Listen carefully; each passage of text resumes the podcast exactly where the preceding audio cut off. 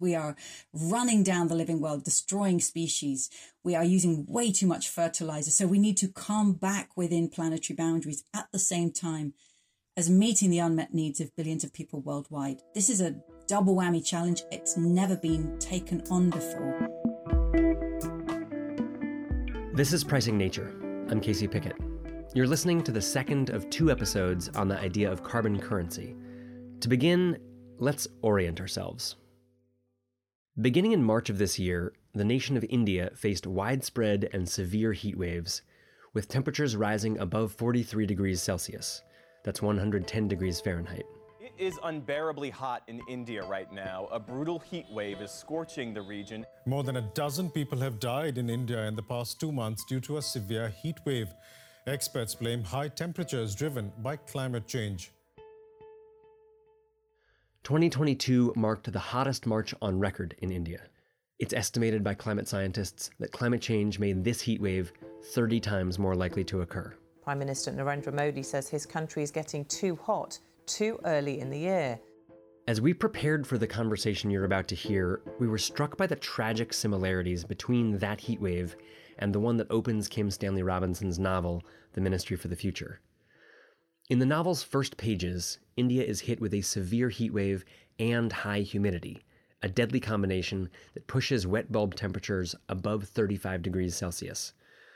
A wet bulb temperature of 35 describes an air temperature of 35 degrees Celsius at 100% relative humidity, or an equivalent combination of higher temperatures and lower humidity. The point is, at wet bulb 35 and above, humans can't cool themselves with sweat. The body overheats, and even most young, healthy humans will die within six hours without access to some form of cooling or air conditioning. In Kim Stanley Robinson's novel, electric grids across India fail during the Wet Bulb 35 event, leaving millions without access to air conditioning. As a result, an estimated 20 million people die within hours. Robinson's scenario is fictional, of course, but had India's actual heat wave this year coincided with higher levels of humidity, it happened to be quite dry at the time, the fictional nightmare scenario could have become a reality. We are in dire need of policy interventions to stop these nightmare scenarios before they occur. Last week, the United States Congress passed the Inflation Reduction Act, also known as the Climate Bill, a remarkable and deeply encouraging piece of legislation. It will invest $370 billion in climate change solutions like renewable energy and building electrification. This is a culmination of the policy shift we've been exploring for two seasons on Pricing Nature a shift away from carbon pricing toward investments and justice oriented approaches. It is amazing that this bill finally passed. The law is expected to enable the U.S. to cut its emissions about 40% by 2030, which puts the U.S and in many ways the global economy, back in the game. We now have a chance to keep global warming below 2 degrees Celsius. There is a great deal to celebrate. It's like we were down 1 to 3 in a football game, soccer for US audiences, and this policy success brought us up to 2 to 3. We're in this. But how do we even the score? It's going to take more ideas and more breakthroughs to tie it up as a civilization and then to succeed together. With this urgent question, how do we keep transitioning the global economy to support a healthy climate? We turn to the central policy intervention in the Ministry for the Future. The book explores the struggle to identify global solutions in a world racked by an accelerating climate crisis, much like our own. The main policy idea in the book is to create a new global currency paid out to people and companies that reduce carbon dioxide production and remove carbon dioxide from the atmosphere. We dug into this idea of a carbon currency in our last episode, exploring several critiques of it. In today's conversation, we bring on three guests to discuss the feasibility, ethics, and design of this carbon currency idea. Kim Stanley Robinson, or Stan to friends and acquaintances, is the author of The Ministry for the Future. Delton Chen is the creator of the carbon currency idea that Stan drew on for his novel. And Kate Raworth is a self described renegade economist from Oxford University. She's the author of Doughnut Economics, a book depicting a 21st century framework for economics built on meeting societal needs without exceeding planetary boundaries. Without further ado, my conversation with Stan, Delton, and Kate.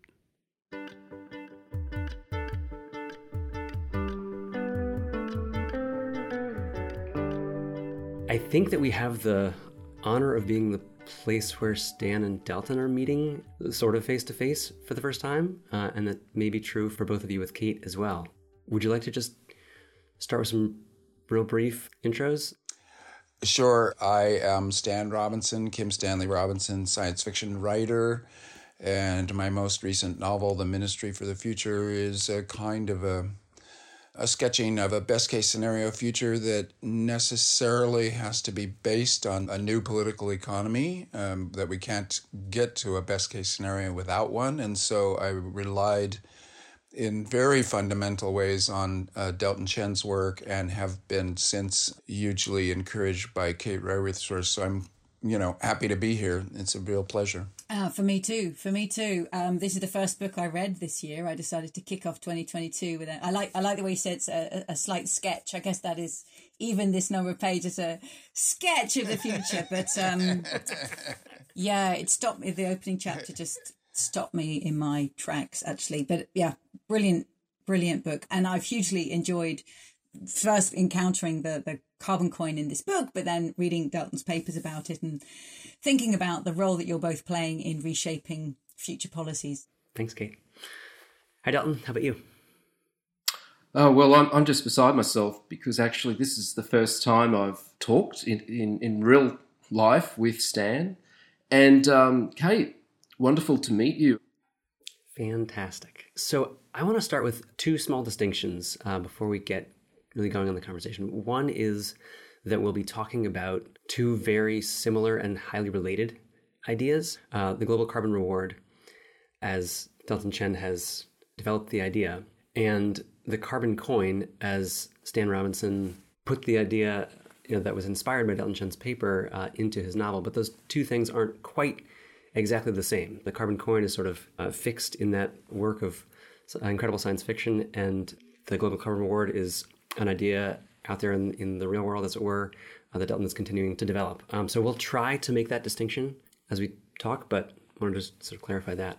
And the second thing I want to open up with is that in these kinds of conversations, I think we're often implicitly asking, what should people spend their time doing, you know, like trying to make happen? So, specifically, should people explore and experiment with and potentially advocate for this big new climate focused economic policy? But I think that question is really composed of two others, and it's kind of answering it takes a kind of optimization between two other questions. And those questions are, you know, is this the kind of change that should happen? And is this the kind of change that really can happen? Um, so I want to suggest that we start by tackling the first part the should we push for a global carbon reward? Um, and then later in the conversation, let's get to could that really happen? What might that look like? What are the challenges? So, Stan, could we start with you? Can you, you know, drawing from your latest novel, The Ministry for the Future, could you paint the setting for us? You know, a vision of the future of of catastrophic climate change. Like, what might we be in for? Well, sure.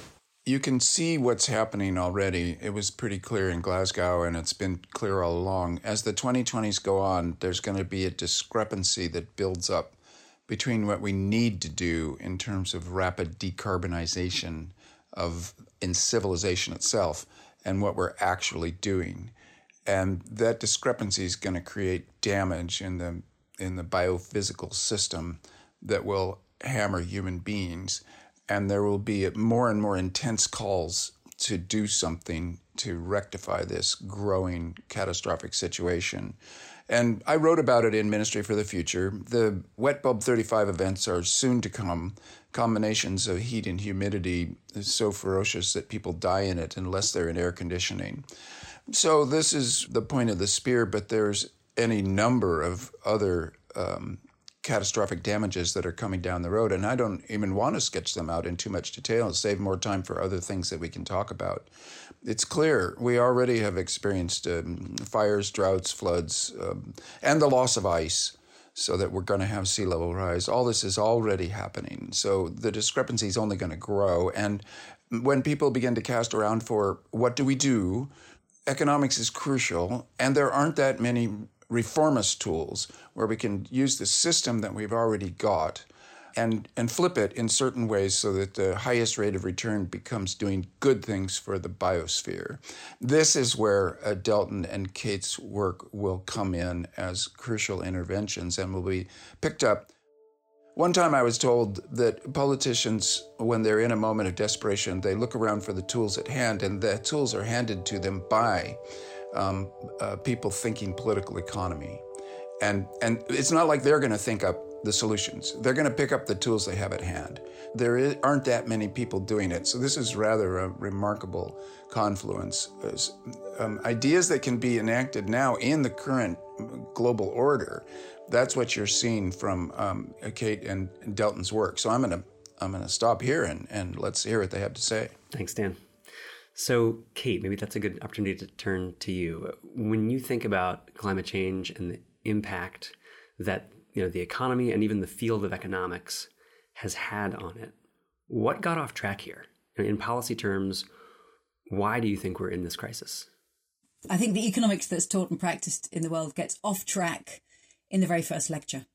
So I talk to students around the world about, and, and indeed professionals in their life and say, you know, who, who here ever studied any economics? And a lot of people put up their hand because a lot of people study a little bit of economics and then go on and become a business person, a, a politician, a lawyer, a community organizer. But that economics they learned frames the way they see and understand the world. And then I say, what's the first diagram you remember learning?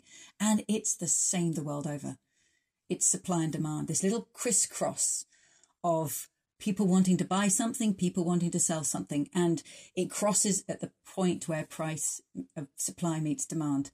To me, that's a hugely political act to begin economics there. We're literally saying, welcome to economics, which means the art of household management. That's what economics means coming from the ancient Greek roots.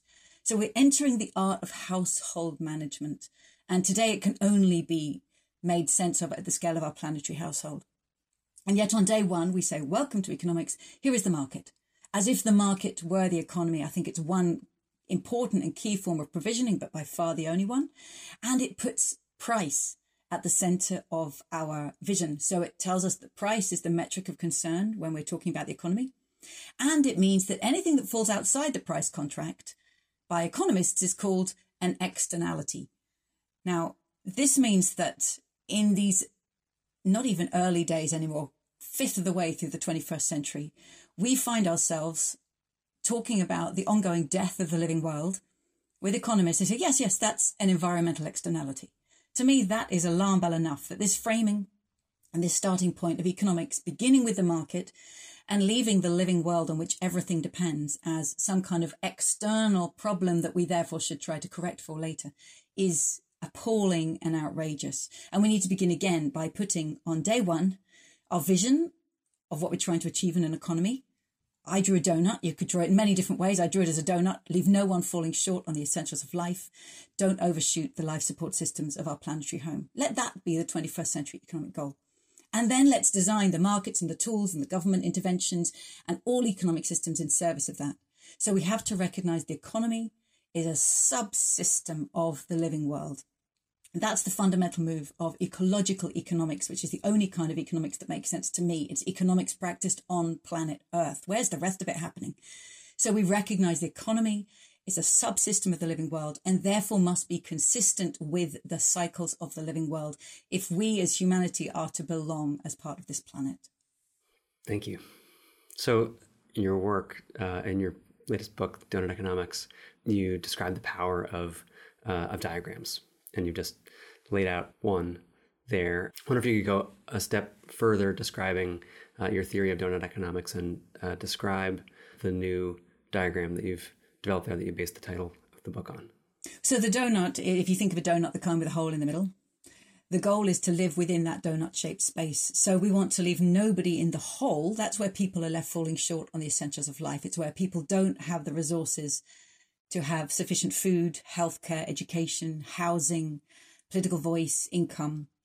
The world's governments have already agreed that nobody in the world should be left in this hole. The Sustainable Development Goals do that. So leave no one in the hole. But we know that as we use Earth's resources to meet our essential needs, and once we put some pressure on the planet. We convert land for agriculture, for cities, for, for housing. We, we use fertilizers. We've been using fossil fuels. So we interact with Earth's living systems and we therefore need to make sure that we also don't put so much pressure on these systems that we begin to kick them out of balance. It was in 2009 that a group of leading Earth system scientists came together and said, What are these critical life supporting systems of our planetary home? Let's call them planetary boundaries. There are nine of them, from a stable climate to healthy oceans to uh, protecting the original covering of land, protecting biodiversity, to ensuring that the water cycle is recharging, to a protective ozone layer overhead. So we need to find a balance. And to me, the, the key of this is that the shape of progress that we spoke to in economics in the 20th century was the shape was endless growth, an ever rising line measured in GDP, national income. That is not the shape of 21st century progress in my mind. The shape of progress is finding balance where we meet the needs of all people within the means of the living planet. And we know we are way out of balance. We are way over on carbon emissions. We are running down the living world, destroying species.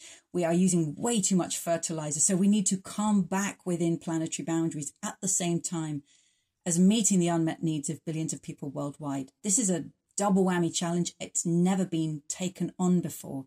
And for me, it means that there's no country in the world that should call itself a developed country.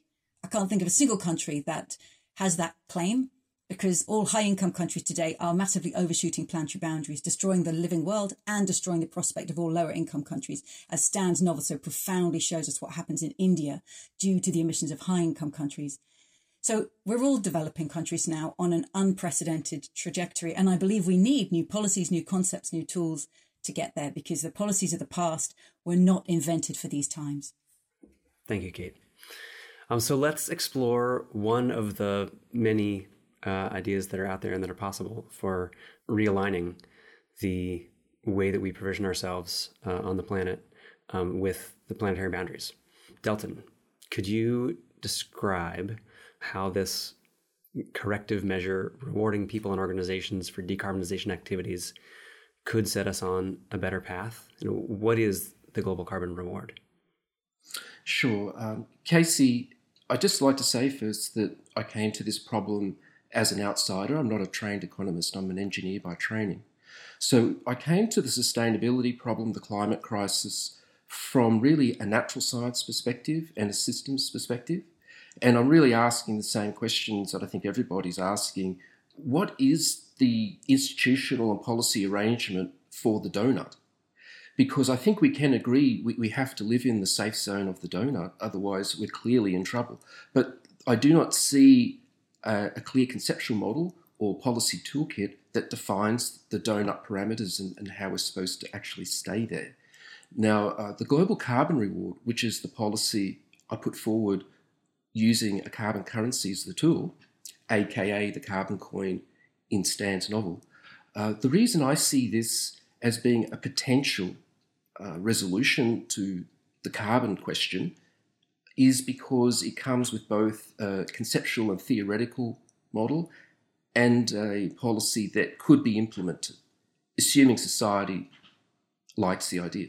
So, how does it work? Well, it's really about looking at our civilization as a system that evolved, emerged naturally using fiat money and other types of money to have a, arrive at the situation we're at today. And this situation is that we uh, survive through consuming and burning organic matter, including fossil fuels and organic fuel.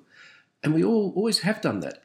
Since human beings really were still in caves or living in trees, if you like, we were always consuming and, and burning organic matter. So we, we as a civilization really like a respiring superorganism. The approach I'm taking is to say, well, if that's the case, maybe we shouldn't try and actually fix this system. Maybe the problem is we need another system to complement it.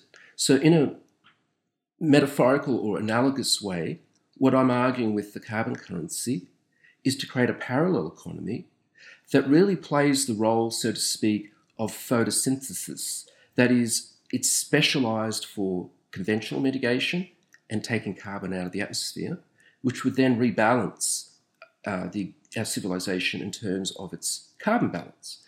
This is the way that systems work in nature to, to a certain degree.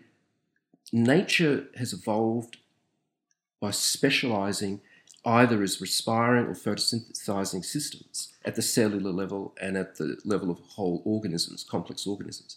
So that's a framework that I put forward that does need review and testing from a scientific perspective, but it is a conceptual model which I think uh, makes sense at multiple levels. So I would say, let's build a parallel economy. Let's make this new economy really specialized and effective at climate mitigation. We use a new currency, and when we develop the carbon currency, we can create new social agreements and we can fund this through central bank monetary policy and currency trade. So when we get into that new approach, it invokes new ideas which we can talk about. And one of those ideas is that uh, let's shift over to monetary policy. We're currently trying to use fiscal policy through governments, but we've got to acknowledge something about governments. They're not perfect. In the world today, we can see happening in real time where governments disagree on fundamental issues of concern, such as national security. If there is division globally, how do we cooperate with fiscal policies? We start to attack each other, or fiscal policies such as carbon taxes and so on become uh, a problem for people who, who don't want to be taxed. So, why don't we try a monetary policy and uh, look for a carrot instead of a stick? So let, let's get into that in a second. I, I curious, Delton, if you could, can you walk us through how the global carbon reward would actually flow through the economy from you know from its from the creation of um, a single reward unit to its use to its its trading? Sure, uh, we would actually need a new institution, and this institution would be given the responsibility of implementing rules that say if you you know produce cleaner energy you organize your business to emit less emissions and consume cleaner goods and services, or if you take carbon out of the atmosphere, we'll give you some carbon coin or carbon currency, and uh, you have to enter into a long term service level agreement, potentially up to 100 years as an organization. And that way we can control more closely what's going on at the project level. What do you mean by a service agreement? Well, it, it's a contract, a, a contract between the private or public institution organization and the international standard, call it a carbon standard or carbon exchange standard. And it includes the measurement reporting verification details, um, the rules on defaulting, and the playbook, effectively, you know, with a lot of detail, so that the business has to abide by their service level agreement, which they sign to earn the carbon currency. Okay, so I'm a business. Let's take maybe the simplest example. I'm a business that uh, has technology for taking carbon out of the atmosphere. I take one ton of carbon dioxide out of the atmosphere. I measure that. Uh, I, I, get it verified, presumably by a, a third party entity, and then I I apply to the global carbon standard uh, and then the global carbon standard sends me this reward can you take it from there then then what do i do with this what can i do with this reward well in our policy the carbon currency is not money in the traditional sense you can't use it to go shopping with that's a particular detail which is really important it's an asset a financial asset so when you do need to spend that wealth you simply trade your carbon currency with your local currency. So, Casey, if you live in the US, that would be US dollars. I'm in Australia, be Australian dollars or British pound sterling, so on. You trade it in the foreign exchange currency market, and then when you have your local currency, you spend it. So the question then is if that's how it works, how do we make sure that the carbon currency has a certain value in the currency market. And if we can solve that problem, then we've created a, policy uh, where we control the exchange rate and the reward value. So that second question, how do we manage the value, is the macroeconomic question involving uh, central banks potentially with a policy that, that has sometimes been discussed. Actually, I've heard Stan mention it many times. It's called carbon quantitative easing. And uh, th- this is where we get central banks to buy the carbon currency to maintain a rising floor value, calibrated to target the Paris Agreement.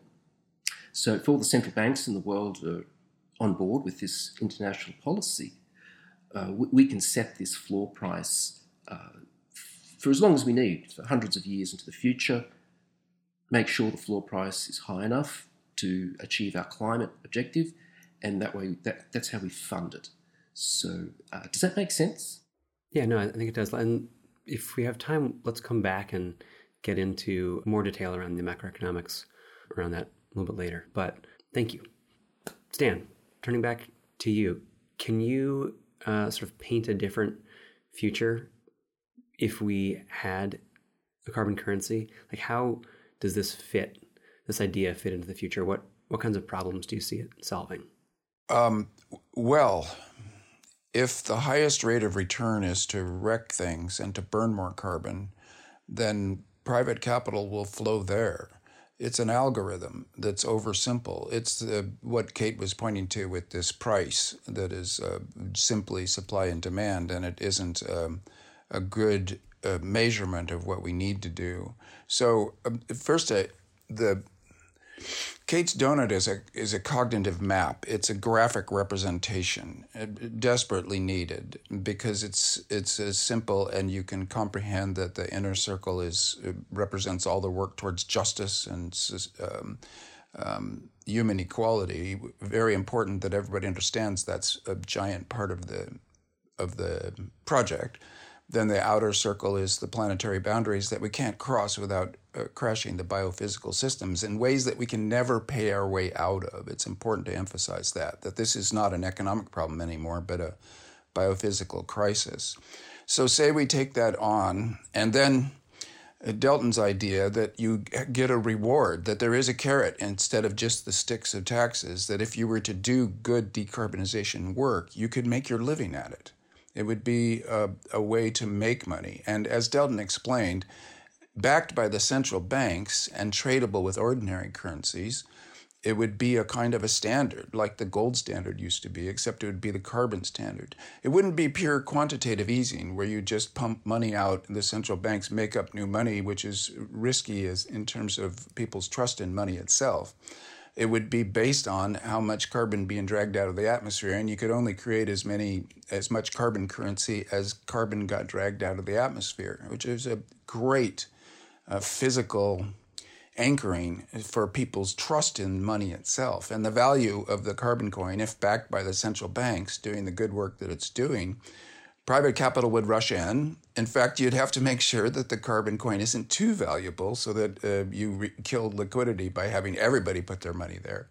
So it would be a delicate balancing act that economists would be involved in and the central banks would be concerned. Luckily, there is a network for greening the financial system, which is 89 of the biggest central banks in the world. And uh, luckily, the the G7, the G20, the so-called G2, uh, U.S. and China, if those central banks were on board with this plan, it would be backed adequately, and people could then begin to invest. Private capital could begin to flow into this realm, thinking it not only is uh, one of the highest rates of return, but it's actually the sanest rate of return because you're doing good work for the biosphere. And there is a lot of private capital out there that is no longer just a mindless algorithm, but is actual asset managers thinking it would be good to do the same thing. It would be good to keep the world alive. It's good for business. So, to sketch it out uh, with that uh, theoretical introduction, it's just as as uh, described. You, uh, you say the central banks, say the G7 central banks or the G20 say yes, we're going to uh, now give people a carbon currency uh, exactly rated on how much carbon they draw down. And also, this is secondary but important, if you keep your carbon in the ground, we'll give you a discounted carbon currency as well. And what Delton meant by the contract, I think, is that this money is entailed. It's not just pure money created from scratch and given out. It, it comes with um, the obligation to spend it on decarbonization, or you earn it by way of decarbonization. So um, the the carbon quantitative easing. Luckily, the central banks are already talking about it. The, the idea that we could change monetary policy to better conform with the, the physical crisis that we're in is, is something that is so powerful an idea that the central banks are indeed studying it and they're picking up these ideas. So, I guess what you would see is a world in which investment capital, the Mark Carney's $130 trillion of assets that have promised to go green, would suddenly be paying human beings to electrify the energy system, to draw carbon down, to create wildlife corridors, and to start taking care of wild nature, to do biodiversity work. That too is decarbonizing and is important. And then you would begin to make your living as a Wolverine um, ranger or a uh, sticker of carbon down underneath the earth. The oil industry could be repurposed to shove this carbon uh, back down into the ground. It could very much resemble a full employment program, which helps with the inner circle of the donut. No longer do you worry about the unemployed, but really there's an, more than enough work for everybody to get ourselves through this crisis. So suddenly, the old fear of capitalism that I need to take a crap job, what Graeber called a bullshit job because it's that or starve, instead, you could go out and find yourself good decarbonizing work. Uh, and get paid for it at a living wage, and the inner circle gets uh, sustained, the outer circle gets protected. And it would also be repairing the biosphere fabric. Great, thanks. Let me pick two two images out of that. One is um, you know the previously unemployed person who is now building a compost, a small compost business, and is in in a small but measurable way sequestering carbon uh, into soils. That sounds great, and lots of people could could be really excited about that idea. The other image that sticks in my mind is you know, the one you mentioned of oil companies um, being paid to r- sort of reverse the flow and put captured carbon back underground, I could imagine lots of people having a real hard time with the ethics of that one. Can you react to that? I mean, uh, what, how do you think about the ethics of a system that pays people and companies that created the problem in the first place they didn't create the problem in the first place. We created the problem in the first place. We burned that oil. That oil's running in our veins. We eat that oil every day. This this culture, this civilization has lived off of fossil fuels for over 100 years. And it wasn't the oil companies. And 80% of the oil on the planet is owned by national governments anyway. And these national governments have often had poor governance. The money hasn't gone to their people of these countries, it's gone to their governors. Um, and, and it would be great to have better governance in the petrostates. But no, the ethics of it is a kind of a, uh, a silliness, a, a self righteousness that is completely inappropriate. We're in a biosphere emergency. We've got to do a lot of things that are new and, and somewhat strange.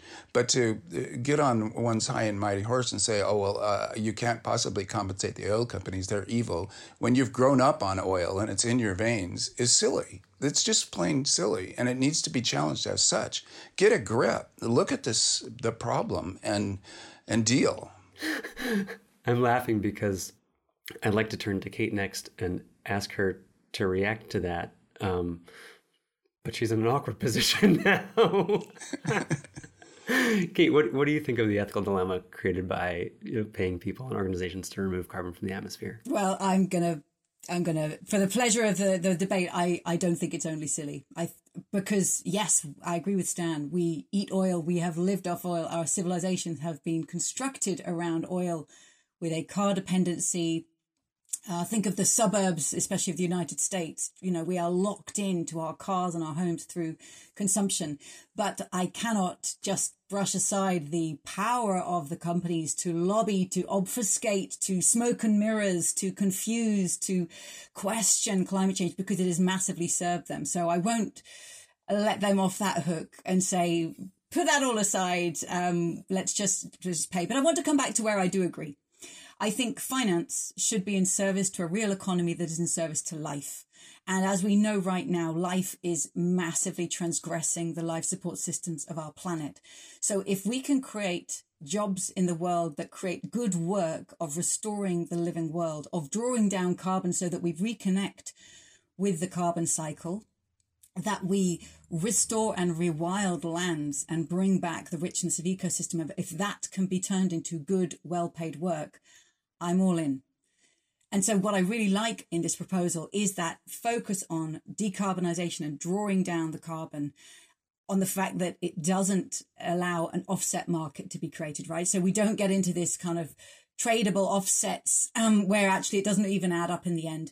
And also the intention of having co-benefits to society, to biodiversity, recognizing that there's a real danger that we pursue carbon drawdown at the cost of people's well-being, at the cost of ecosystems. And, and in fact, this is one of the reasons why Earth system scientists came up with the nine planetary boundaries. They said tackle climate change, yes, but not at the expense of all other dimensions of the living world. And so any attempt to resolve climate change also has to take into account the complexity of the systems in which all of it is embedded.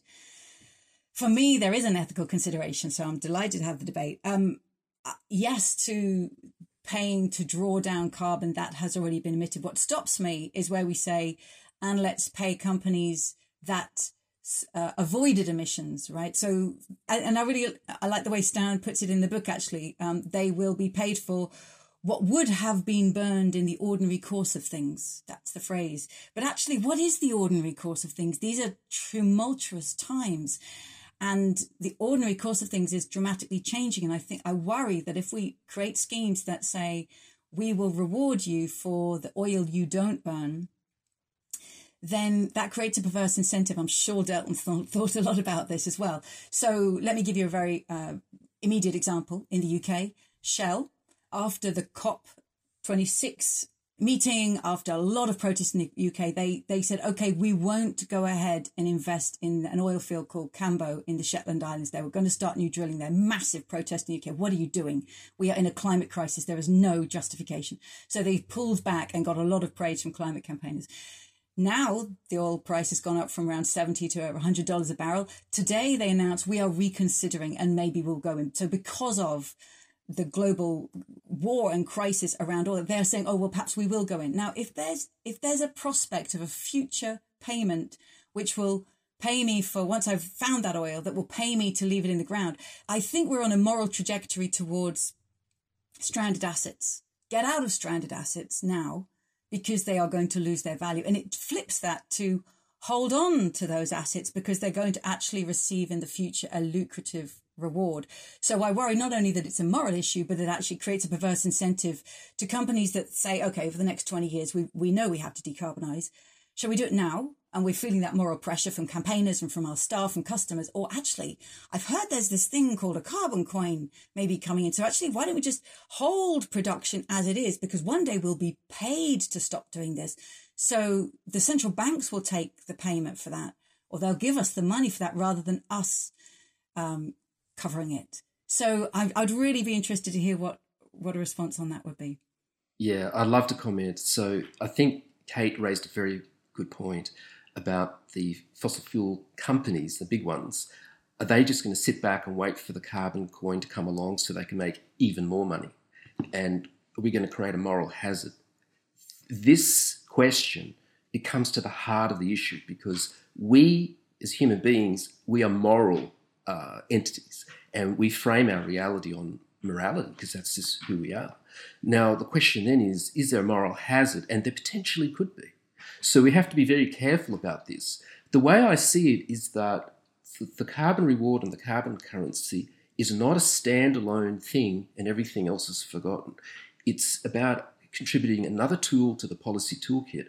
So we, we I advocate carrots and sticks. You need your sticks from the police so to speak, and we're offering a carrot. So carrots and sticks will be even more powerful than sticks alone, which have political limitations, got to admit. So let, us think about this in more detail about the morality. Now, the morality that we have established is intuitive. That's called the polluter pays principle. That backs the notion of a carbon tax and every other kind of stick. Okay, I think we can understand that. It's intuitive. But what about when we have a problem that's even bigger? When the system itself, that's our civilizational systems, are the problem? Because we are addicted to fossil fuels, and it's not anyone's fault. It, it's a product of the system we've created. And I argue that we're stuck with fossil fuels to, to a great degree because of a network effect. And no single person is responsible for the network, literally, the infrastructural networks and all the other societal systems we have, which forces us to use fossil fuels. So, if we think about this in another way, what is the, the new moral principle? And I, I argue it's about systems, and I call it preventative insurance. So I'm putting forward an idea that we're missing a principle I call the preventative insurance principle, which says that um, if we don't want to all sink on the proverbial Titanic, we can't rely just on taxing polluters and blaming the bad guys. We we got to work together uh, and save the ship as a system, and that might mean rewarding everybody, the good guys and the bad guys, so to speak, to to lift ourselves out of this systemic risk into a pathway where we actually can uh, see the future. So, coming back to the problem in question, I would say let's go to the fossil fuel companies and say, okay, give us a plan where you're going to aggressively transition out of fossil fuels, you're going to retire your fossil fuels as early as possible, and you're going to replace it with clean energy or cleaner energy. If you can convince us sign this service level agreement that you'll commit to it, and we will reward you with carbon coins or carbon currency. And that way, we, we negotiate with them into uh, a plan that can move us towards the Paris goals. If fossil fuel companies, in particular, come onto this carbon reward approach, there will be obviously some energy companies that simply won't do it because they see their future in selling fossil fuels that's not necessarily the end of the world because as long as we get a good proportion of them onto a rapid transition pathway, those companies will eventually take over. And we can also reward businesses to stop using fossil fuels and consuming dirty goods and services. That way, we reduce the demand for fossil fuels. You see, you can't solve this problem simply by paying people to keep fossil fuels under the ground because the price of oil and coal and gas will simply rise, rise higher and higher because you're creating scarcity. The way to solve this problem is you got to reduce demand at the same time. That, that's why I advocate uh, the three rules uh, rewards for cleaner energy, rewards for cleaner businesses, and rewards for carbon removal. What do you think, Kate, uh, Stan? Yeah. Kate, you buy it? I totally, I totally understand the, the the debate of you know is the ecological crisis so great that we need to get bring all in. I want to I want to think about it a bit more for a moment actually. But Stan, do you want to come in on that? Yes, sure. I understand completely what Kate was saying before. Um, we're talking about really a generation of oil executives running private oil companies that have obfuscated and delayed and created damage, and they could be charged with ecocide. These are criminal behaviors, and I'm not saying they should be rewarded. And I'm also taking for granted that Delton's plan for a carbon currency is so good in terms of providing the carrot that the results could be quick and massive in just the way that we need. So it's a bit of a science fictional exercise to sort of assume that that problem has been solved and that there will be industries devoted to drawing carbon out of the atmosphere.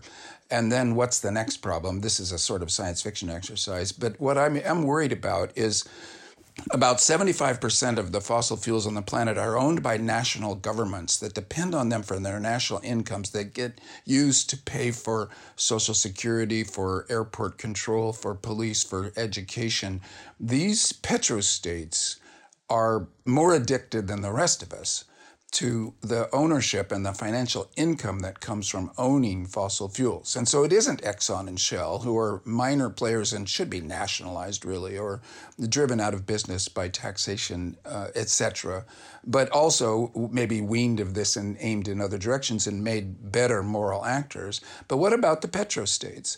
And here I'm thinking again of a kind of carbon currency, not quite the same as Delton's first suggestion, but rather a compensation that would be discounted heavily. They'd take a haircut. They'd be signing that entailment agreement to take what money they get paid for not burning their carbon to use for good work. It would also be amortized over time on a schedule that would be the same as them selling it. And these would all result in a kind of impact on their sovereignty as nation states that they would squawk at, but they would be becoming member states of the Carbon Agreement, of the Paris Agreement, rather than nation states. And the European Union shows how going from a nation state to a member state is a change both legally and emotionally in terms of people's relationship to the rest of the world. So I must admit that I am throwing in sort of the next problem as if the the the big problem has been already solved by the clarity and utility of uh, Delton's ideas as envisioned through Kate's conceptual apparatus of the donut. That in combination, what you have is a way of understanding it and also a tool to operate it. And I guess I'm just thinking about if we don't get the petrostates on board, there will be nation states in the world that will be dragging their feet on the Paris Agreement, that will be burning their fossil fuels, both to charge themselves, energize themselves, and to make money by selling it to foreigners. So it, maybe I'm talking about a secondary problem and we should stick to the primary problem. Uh, if so, I, I, apologize for that, but it has been a, a kind of current worry on my mind, taking for granted already in advance for the last couple of years that um, the, the global carbon reward is a, a necessary and, and wonderful innovation in, in global finance. And can I jump back and say, and I, I really appreciate that positioning of the, distinguishing between the petrostates and the private fossil fuel companies. And I, I know I, I, I do think of them morally separately in terms of national assets versus companies that have done a lot of work to sustain the profits that they're earning as a corporation. And so I'm just noticing in myself, those feel morally different. Um, and I think especially lower income countries that have fossil fuels, then the, the argument that Stan just made is compelling in terms of and, and whether it's through the carbon coin or another way but it, they absolutely need resources to meet the fundamental needs of their people. And so should be compensated for not taking the path that the current global north countries and the industrialized countries took to meet the needs of theirs. Yeah. I hear you. That sounds like a challenging uh, razor a conceptual razor to develop but i hear the point that we might very well need one to distinguish between different kinds of oil companies. That's interesting. So I want to move us toward the next question, the next big question of, you know, could this new big policy idea be implemented? As a way of moving us toward that, Delton, can I ask you a couple of more details about uh, the global carbon reward? Particularly, you know, why it seems like there are two ideas embodied in it. Um, one that it's a reward, and the other that it's a currency of some kind that could be traded. Are those two things both important? Uh, you know, does it need to be a currency? Uh, could it simply be a set of funds to pay people in dollars or euros or yuan for carbon removal, or, or could it you know could it be green bonds paid to those entities that decarbonize? Yes, Casey, I think it really does matter. Indeed, I would argue that we need a taxonomical definition of what is a reward. In this case, I argue we're missing a concept in market economics, and I claim the concept we're missing is a reward where the reward is by definition a type of currency, but it's not money in the traditional sense. You would have heard that money has three or four key features unit of account, medium of exchange, store of value, and a social agreement. So in this case, it's not a medium of exchange in that it's not for buying goods and services. That's why we have money from the government, fiat. In this case, it's a tool for a market policy, so we don't really need that medium exchange function. It's really working as a unit of account, as Stan pointed out, the measurement of uh, carbon, so it's coupled, get good coupling, and store value as the incentive. The, the um, point here about using the currency is that it opens up a new possibility, and that is we can fund mitigation, particularly the high cost items where, for example, do you recall at COP26, India made a statement that they need about a trillion dollars to transition early. They, that was an ask at COP26. How, who's going to pay for that trillion dollars? Well, the beautiful thing about a currency is that nobody has to pay. Because if you use monetary policy, you, you, you get the cost, and the cost goes into the currency market, and no individual person, government, or business is going to be directly charged to fund the policy. So, this is an important feature of using a currency. And this point, I think the economists should actually think about carefully because a definition of a positive externality or a negative externality, take your pick, is that it's a benefit or a harm to a third party who doesn't actually uh, pay for the positive externality or create the negative externality. So, in the, theoretically, in the case of mitigating climate change with this carbon reward and carbon currency, no individual person will be up for the cost. We, we discharge the cost in currency through currencies and currency trading and creating more currency if we need it. And that, that's a technical point which maybe we won't go into here in, in your interview because we could easily get confused. But uh, does that answer your question, Casey? For now, I think it does. I, am hoping that we have time uh, later to get into that particular aspect of you know can you pay for something without it being a cost uh, to someone. So let's let's put a pin on that one. Thank you, Stan. Moving firmly into this uh, this area of you know, could this big new policy actually be implemented in the novel, The Ministry for the Future? Why do central banks actually sign on to this policy? What does it take for what you called the carbon coin to be actually adopted globally? In my novel, the notion would be that uh, central banks have a one charge, one uh, major charge with a secondary charge. The major charge is keep money stable, not too much inflation or deflation, an inflation rate that is generally regarded as 2% would be normal and healthy. Lower than that is is uh, questionable. Higher than that, highly questionable. That's their only task. And then uh, employment levels are a secondary thing. That if they can help keep unemployment to a similarly non-zero but not great amount, that they balance these two tasks. They've been tasked by them by their governments. Legislation tells them to stay in that lane. But um, money can't stay stable if the biosphere is uh, being wrecked catastrophically.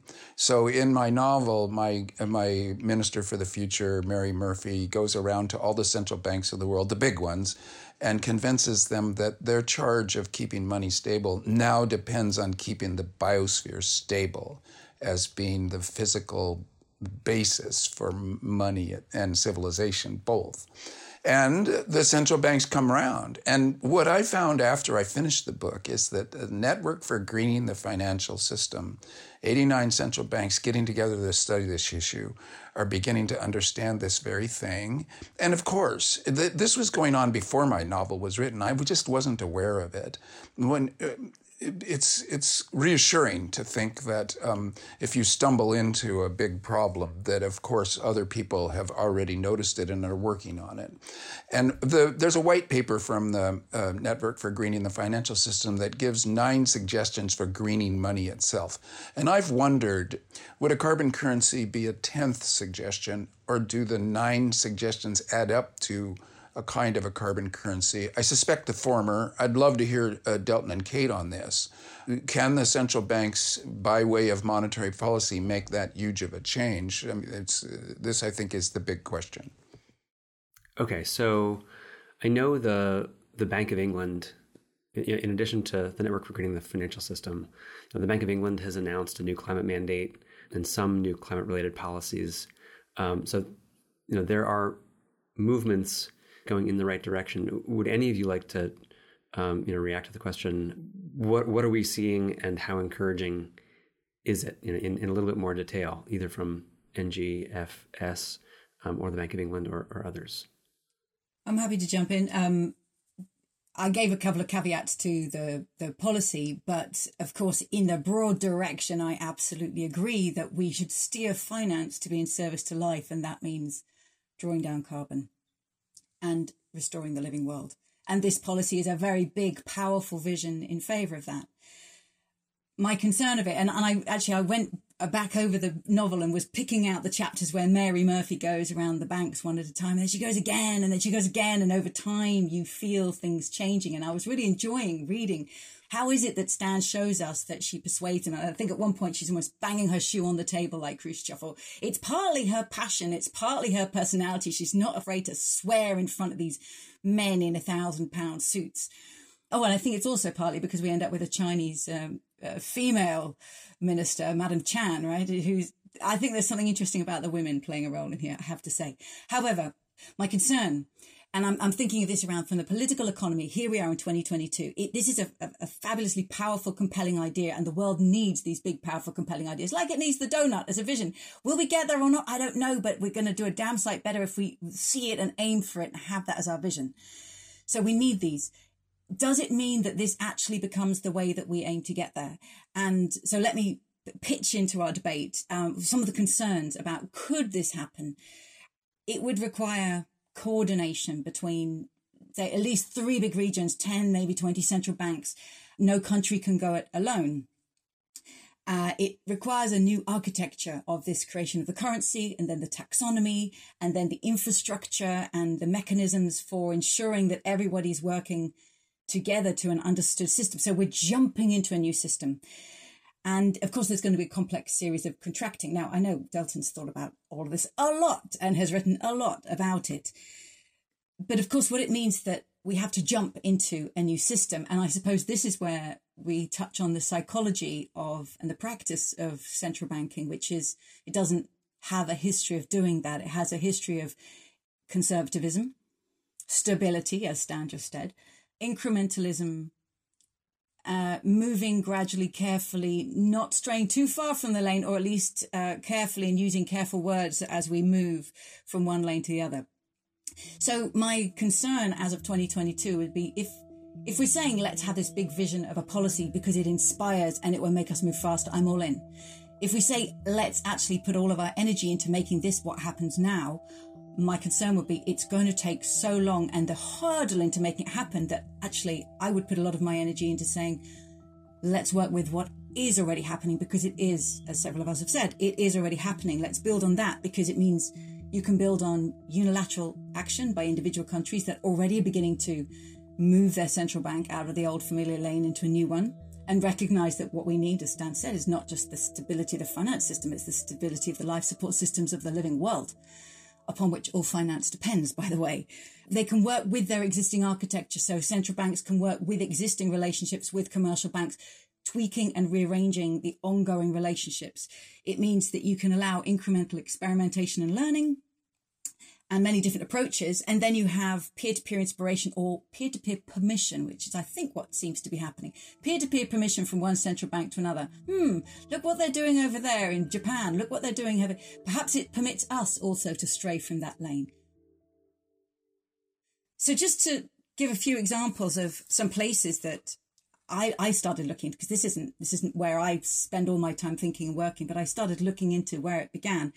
It seems it began in Bangladesh. In 2009, Bangladesh began a refinancing scheme for renewable energy and green finance, offering it across 11 sectors. So I really like that, that Stan's novel places the radicalization in India and the first country to seize it is China. Actually, maybe in reality, it was Bangladesh just kicking things open. Bank of Japan in 2021, that was the first big national central bank. Everybody started looking, oh, look, Bank of Japan, they're providing green targeted lending um, for a carbon neutral economy. We've seen Bank of China doing subsidized lending towards green investments. Really interesting for me sitting in the European region, seeing what the European Central Bank are doing. So Isabel Schnabel, who's one of the members of the executive board, um, some wonderful quotes from her. Uh, let me just quote her. Uh, she says central banks cannot remain idle. We have a responsibility to s- explore our capacity to act. And saying we need to move away from so-called market neutrality to market efficiency. We can come back and talk about that more. But what we're seeing is that central banks, with the tools they have, with the structures they have, are already leaning themselves in this direction. Now, it, it's going to be more incremental, and it's not going to be as significant a shift as, say, the carbon coin global carbon reward proposal. But if we take it in a political economy point of view, what is more likely to happen in the next decade, which we know is critical. And so I'm going to pitch for the sake of our debate, why wouldn't we put our energy there? And the last thing I'll say is if we did put our energy there, the phenomenal service to the world that both Delton and Stan together are providing is moving the Overton window by coming up with a very powerful concept and proposal and then putting it in a major work of fiction so that we actually see the possibility of something far more ambitious than any of these incremental examples I've just mentioned are going to do. But it means that central bankers can suddenly see themselves as heroes.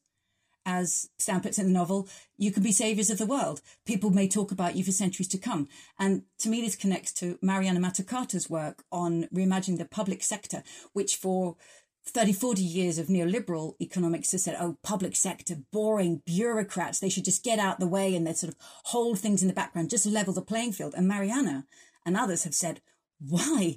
We have to tilt the playing field. We have to tilt the market and shape it in the direction of life in the direction of actually ensuring that prices begin to reflect what matters. So there's a huge value to the public servant who says, I'm now going to take the powers of the institutions of which I'm a part and put them in service to life and shape markets so that markets begin to serve humanity.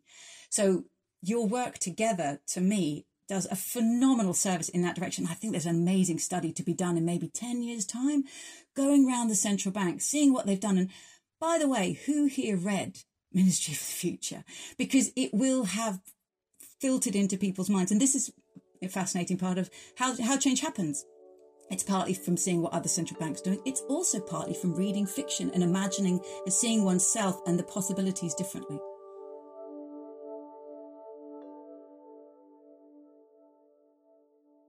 Delton, so what kinds of uh, you've got a, a front row seat um, at this? You know, who, who's reaching out to you, or whose whose doors are opening? Um, what kinds of engagement on you know greening the world's financial system are you seeing that you're most excited about? Well, I have to say, I just want to make something clear about change because uh, the discussion just a moment ago about central banks is this. Will we wait around for central banks or the world to respond to the climate crisis through incrementalism? Is that the right approach? Or should we go for systems change? Now, I've heard over the years various people say we need systems change. Actually, there's a slogan uh, systems change, not climate change. Now, are we serious about this? We talk a lot about systems these days, but are we actually thinking at a systemic level?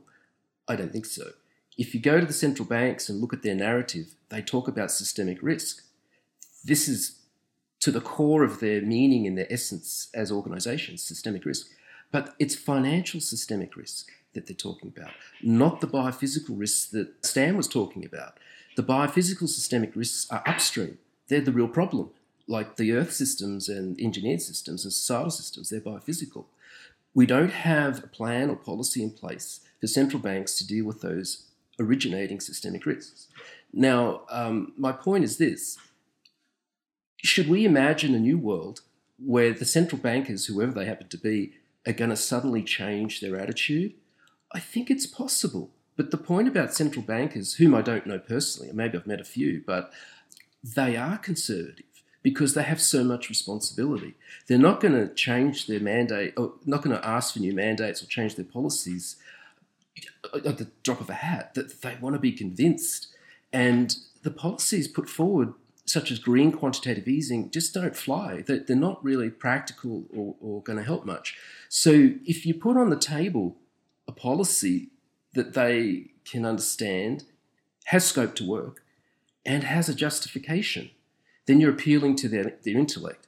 Now, I don't believe that they themselves are going to drive the change. We have to drive it for them. And that's why I advocate a global carbon reward demonstration, to put it right in their face. Now, about theory of change, if you look at history, and I'll be very brief here, when in the past our civilization has introduced new monetary systems, think of Bretton Woods, think of the end of the gold window, they happened very quickly. Bretton Woods was organised over a few weeks of meetings, and ending the gold window by Nixon, the Nixon shock, was announced in just 10 minutes. So, my point is this we might have the wrong conceptual understanding about how quickly monetary systems can change because the thing about monetary systems, when they do change, they can change quickly, in my opinion, because they're not taxes. You see, monetary systems at their core are um, generally based on different principles of rewarding or voluntary involvement. But taxes are a stick that requires political and policing power. You don't need that necessarily to offer a reward or change the monetary system. I, so what I'm saying is that we, if we have just a few pilot studies with governments and their central banks, it can grow quickly because it probably won't receive resistance. If you look at the, the recent announcement last year where uh, the Exchequer gave the Bank of England an expanded mandate for net zero, it was written into a letter, announced publicly, and there was no discussion. It just happened like that. So extrapolate. And, and I'm saying, you know, big change can happen. It's just that we're not familiar with it. It's something that we haven't experienced yet. Now, if we did have a carbon currency and a global carbon reward, a global carrot, um, we need to ask some other questions at the human level. How will people feel and respond? I, I, I wouldn't discount the possibility that we could see exponential societal change because we have something new to play with and we have a whole new set of profitable experiences that entrepreneurs and businesses can enjoy and use to justify their innovations, research development, co investing. Uh, new companies will appear on stock markets overnight. All the green tech will suddenly be the new gold rush. And this is exactly the kind of change we need. I think there's a distinct possibility a carbon currency could do that. So, you know, I put it back, the ball back in your court, Kate, and, and um, anyone else who, who wants to compare incrementalism with systems change. My argument is we need systems change. This is one way to do it. Thanks, Tom. I, I want to take a what may seem like a little bit out of left field, dig into the question of like how are people going to respond to this. So, Kate, in your book, you refer to research on extrinsic versus intrinsic motivation showing that when people are paid for certain kinds of labor, it can reduce their motivation. And I, I think of this like my mom is an incredible knitter, and people are often she's sort of known known in in the four counties around. Um, and people are often saying, you know, you should you should do this for work. And she's always said, why would I do that? I love doing this. If I get paid for it, then it becomes a job. Can you describe that research and get into the question of by proposing to pay people to remove carbon from the atmosphere? do we risk removing some kind of intrinsic motivation to support proper climatic function? So that research is very much um, it, it's fascinating. It's about the way uh, things are framed, and part of the way invitations to us are framed are whether they're offered us. We're invited to do it as a volunteer or through the market. I mean, I'll just give a couple of examples. I, I recall uh, there was an experiment done out on the forecourt of a, of a petrol station saying, um, get your pu- tires pumped, save money versus get your tires pumped, help protect the environment. And it was actually on the help protect the environment one that people were more motivated to do it rather than save money by getting the tires pumped. So, but, but it, it, it can go either way. I mean, I, I think this is what we need to learn. How do people respond? And how we respond is in partly how we think about our relationship with the rest of the living world and also how we think about our relationship with markets. There was another study done in a series of villages in Tanzania where researchers went in and said to people in households, we invite you to help plant trees in the schoolyard of your kid's school. And in, let's say, half of the village, they said, come and do this this Saturday, you know, chip in as part of the community. And another half of the villagers, they said, and we'll pay you the standard day rate for the work. And what they found afterwards was that in the villages where people joined as a member of the community, afterwards they were asked, how was this? And they said, yeah, it was it was satisfying and I'm glad I've contributed and made something better because they saw themselves contributing to the commons. Whereas when people had been offered a payment, they were more likely to say, well, actually it turned out to be pretty hard work and, and I'm not being paid very well for it. Same work, same task, but because they saw themselves contributing to a market, they showed up as a, a labourer and therefore that framed their relationship. So this is just this is just one example, and there may be many, many other examples. So it's an empirical question of how things are framed and therefore how we show up and how we respond to them. Now, I would say that that doesn't mean that any time paying people to engage in restoring the living world is going to mean they say I wasn't paid very well and actually it, it, it commodifies it because I, I don't think that's true at all. I think there are plenty of jobs that, that people have already today where they are in effectively restoring the living world and that can be being paid well for doing work that has purpose.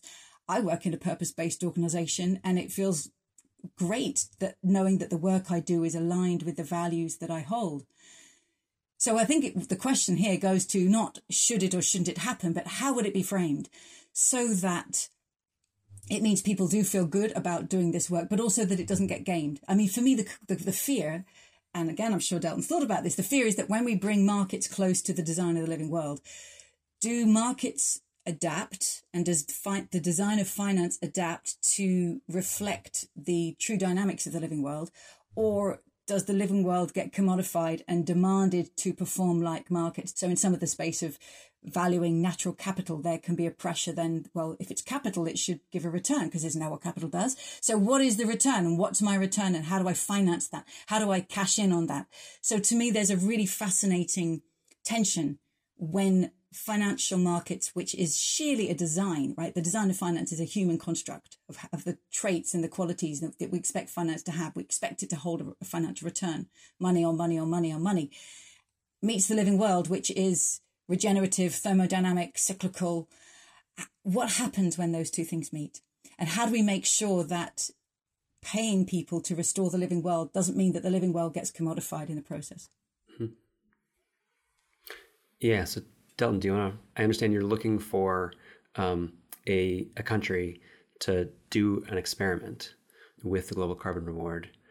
You know, how would you think about these issues of you know how, how do people respond to this thing in designing that experiment?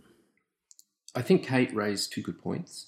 One is uh, the moral framing and the human experience, because she pointed out that people aren't necessarily motivated by money, or it's not necessarily the best way to, to arrange our society all, all the time. And I would agree. However, I think we have to make a distinction between, say, a small village or local community versus the global economy, because our civilization is now planetary. So there is the issue of scale. And I, can I jump in, Delton, and say I absolutely agree, and I should have said that as I shared that example. That the, doesn't mean that the qualities of the examples transfer across scales. Yes. Yes, the scaling point uh, I, would like to comment on. So uh, the other was a little bit theoretical about natural capital, and, and, we just really commodifying everything and you know nature, ecosystems. I'm pleased to say that I think the global carbon reward does not commodify nature. In particular, it's not the same as natural capital theory.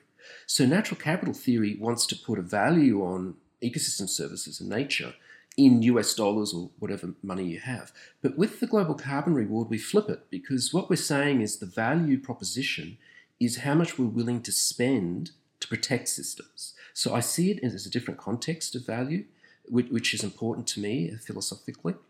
So to, to kind of put some meat on the bones of this, what would it look like? Well, what I argue is that if we offer a global carbon reward, aka carbon coin, then um, in and upon itself, it has huge potential to cause harm as well as good.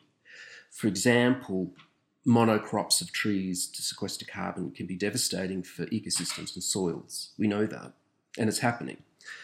What do we do about it? Well, what I argue is that we could open up the whole policy to stakeholder consensus representation to adjust these rewards higher or lower to reflect the, the harms and co benefits that are created for ecosystems and societies and for our energy uh, reliability. So, if we decentralize this um, adjustment scheme where we ask the relevant stakeholders, is this a good project? If so, why? If it's a bad project, why? And we'll score them and then weight their rewards up or down. Now, this is, I admit, technocratic, and maybe it's a bit, might appear a bit, uh, let me say, um, science fiction like, Stan, uh, but I think it could work. Now, we do need a new economy, and, and this is the whole point. The existing economy, I don't think it really does a good job of incentivizing co benefits, particularly if you're using taxes or sticks. Now, have you ever heard of a, a carbon tax improving a co benefit? Like, what's a carbon tax going to do for biodiversity or whatever? It's a long, long way away from addressing those. But if you have a reward, you can build it in. Uh, if you have a decentralized system of consensus, engaging with stakeholders to pull back your metrics to score the projects. Can this appeal to both our moral and human need for uh, interacting with our environment in, in a way that's um, sustainable, culturally and ethically sustainable? I think it has potential. Why don't we try it out? It hasn't been done before. So you, you mentioned that you're looking for a country, which to me actually is a really powerful uh, well, that really motivates me because if the policy depends upon we're all in together doing it at the global scale, then there's of course that huge hurdle to get over. And will we get over it? And if we put lots of energy into trying to create something that we never get over that hurdle, that's what drives my personal kind of political economy towards let's work with the systems that we've got. But if you could create an experiment in one country which enables you to actually start doing this. And it may not, of course, look exactly like what you in- intend as the global carbon reward or the national carbon reward. It wouldn't look exactly like that yet, but you, if you could design a scheme that sufficiently matches the intention, I would be all in for learning from what's happening there, because I think that would be precisely the kind of innovation that is needed in central banking. And that I think that is precisely the kind of innovation that other countries would then look to and might say, well, hang on, it's not going to work for each one of us to do this alone. Ah, do we need some kind of coordinated mechanism? I'd be fascinated if if you have a sense of do you have a sense of opportunity on that? Do you have a sense of what kind of country might be open to that or what that scheme might look like at the national level if you were to be able to try and implement it? Yeah, we, we actually have a plan. So the plan is we, we try to convince uh, the government of California as a good starting point. It'd be great to bring the state of California in, and then we just need a couple other smallish countries, maybe from Africa or Latin America or even a small European country. We only need two or three countries for a demo, and uh, then go to a proper pilot. And before you know it, the whole world will be talking about it. So I agree with you. This can't be done in one step. That that's almost impossible. It'll have to happen incrementally but once the idea and the concept is there, I think then um, a lot of scientists and philosophers, economists will look at this and it'll become a really big discussion point. Then, if there is some kind of strong evidence that it's going to work, I think the world could probably pivot on that. You know, particularly in another five or so years from today, my forecast is that we're going to experience record breaking global temperatures in another two, three years. We're actually in a La Nina period in the Pacific. Uh, when we shift to an El Nino, uh, the temperatures will ramp up again. And then, you know, we're going to see some real stress at the political level because more and more people will be getting nervous about the climate crisis.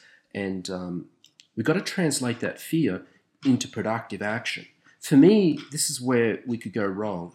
Coming back to the discussion about civilization again, the, the risk I see is that our civilization it reaches a certain tipping point socially where we uh, lose faith in institutions and our governments and policies and economics. Once we go past that social tipping point, it's very hard to coordinate people and motivate people to actually work together.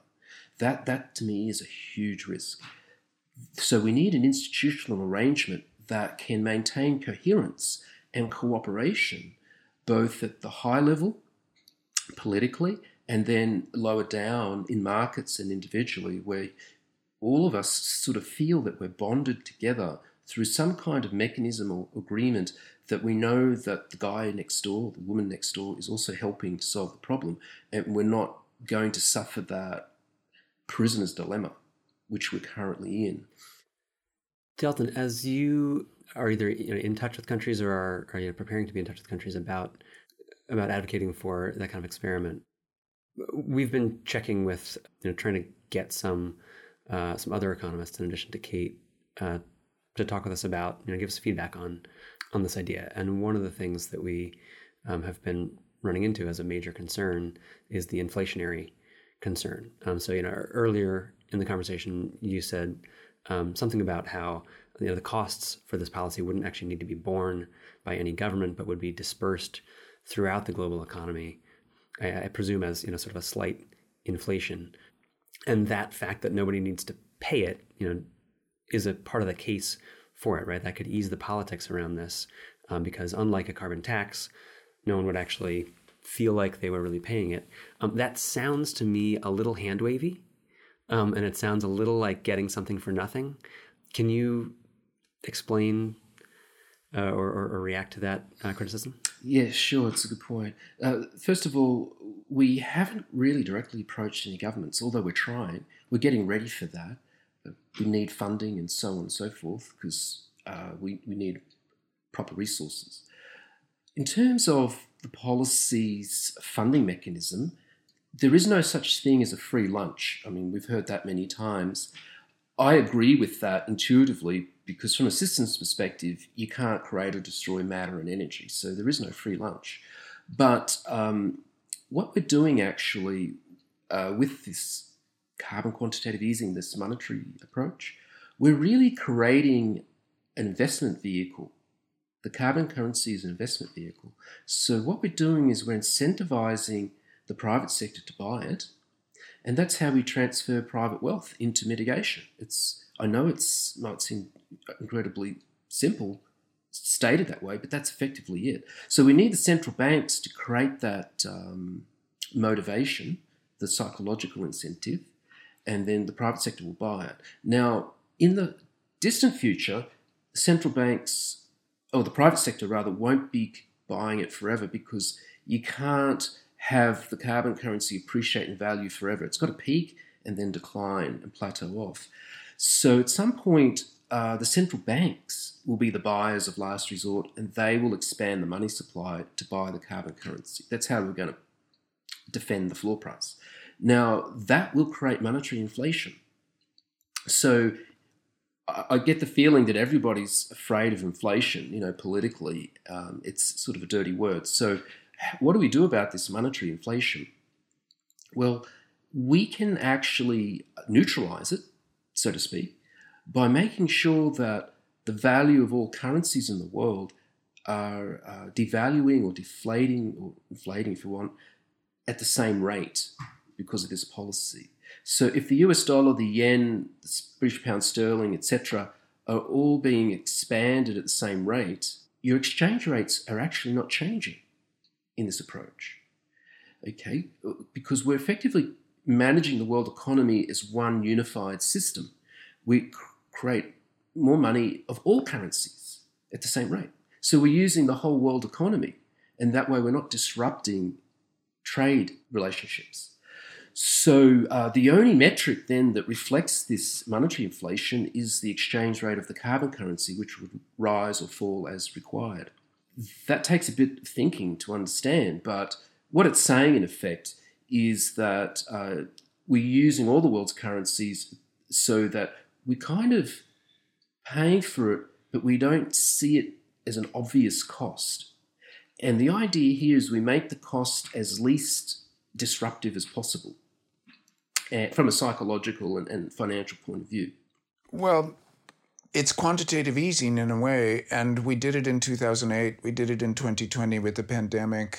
the immediate cries of dismay have been uh, contradicted by the reality itself. And uh, really, a lot of the money for quantitative easing went directly to the banks and to the rich, to private capital, um, which now is flush with it. So I think of the global carbon reward as shifting the highest rate of return to doing good biosphere work. And then the reason I raised my hand before was the idea that um, the framing does matter if you can make your living at something so that your career, uh, so it isn't just a daily wage, do you plant a tree or, or do it for free? It's can you make your living as a, someone who has to pay bills and feed families by doing good work rather than bad? And the global carbon reward is, is pegged to carbon itself.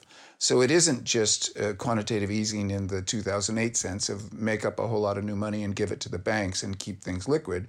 It's actually pegged to a standard that if you were making up a lot of carbon currency, it would be because a lot of carbon would be getting drawn down out of the atmosphere, and then individuals would be making a living by doing stuff that they morally believe in. So there's a difference between making a living and making a profit. And now, right now, in the current neoliberal economy, a profit is an index of damage, of appropriation, and of harm to other people and to the planet. And so the whole world is running, well, the corporate world is let's make a profit here. But that profit is being calculated by an accounting system that is a, a Ponzi scheme, a ripoff of the future generations by destruction of the biosphere. The the idea that you get a reward, but also, let's put it this way, that you could make your living by doing good biosphere work, then suddenly this is really political economy, not just economics. You have added a new set of values to a political economy. It's semi post capitalist. It's not neoliberal capitalism. And it's public over private. It'd be backed by the central bank. So this isn't a cryptocurrency in the sense of private people making contractual agreements. It's the central banks, the heart of the whole public system, of the nation state system, that its money is now being tilted to green directions. So it is carbon, uh, but also, let's say, biosphere. And it's not just quantitative easing, it's this reward, which is a good name for it, uh, added to the system. And also, what Delton's point is that I think is strong is that if enough of the central banks back it, then no single entity has to take on the admittedly gigantic cost of it. It's distributed out through the global society at large as something that the central banks are doing, that fiat money is now being tilted towards green work. And that's what I see happening here in ways that I myself can understand, and the framing, the story being told the vision involved of social change, of a new structure of feeling, it all ties together in a way that one can comprehend and believe in. And it's and to me this is what is powerful and interesting about this set of ideas.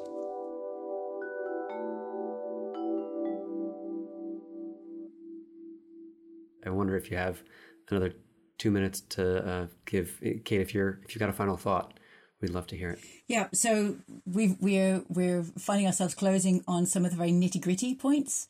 So let me just very briefly comment on those. I can't yet see, or I'm not yet convinced how the world's currencies would inflate together, and I think that's a, an extra macro challenge of making this work. I just wanted to comment on that, and and the inflationary pressure. Of course, economies flow in cycles, and it's it's in the crises, whether it's been a COVID recovery or a global financial crisis, that the, the quantitative easing and that issuing of new money has happened. So again, a shorter term version of this. The tragedy is that we've just gone through a crisis and that we could have seen so much more of the world's recovery from COVID, tipping finance towards uh, sequestering carbon towards greening. It didn't happen anything like the scale that it should have. We know we're going to go through another bubble. Something's going because we have this economy that's designed to expand in a way that I believe is destructive, as Stan's just described.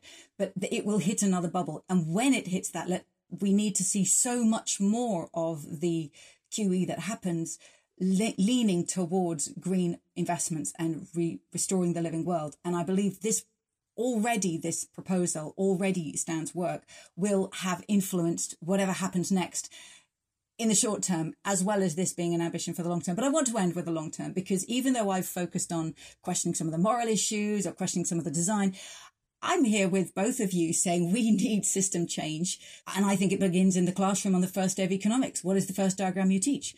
What is the worldview? An economy embedded in the living world and therefore compatible with restoring the living world. And I think Delton's proposal is precisely the kind of imaginative leap we need to, to show us all that money is a design and we can redesign it, that the economy is a construct and we can reconstruct it. So I'm all in for using tools like these now and calling for such change. What kind of policies we get in the end, I don't know if it'll exactly look like this, but inspired by this, so that as we've all said, that we can do good work by restoring this only known living planet in the universe.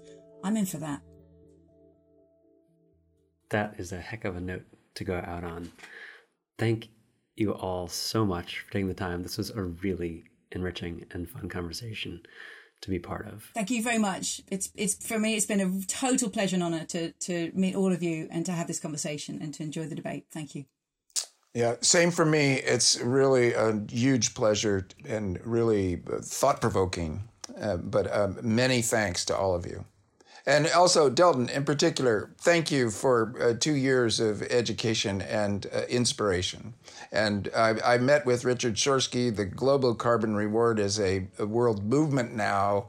And um, Godspeed to you. Uh, let's hope it succeeds massively. Thanks, Stan. And thanks, uh, Casey. I totally enjoyed the conversation.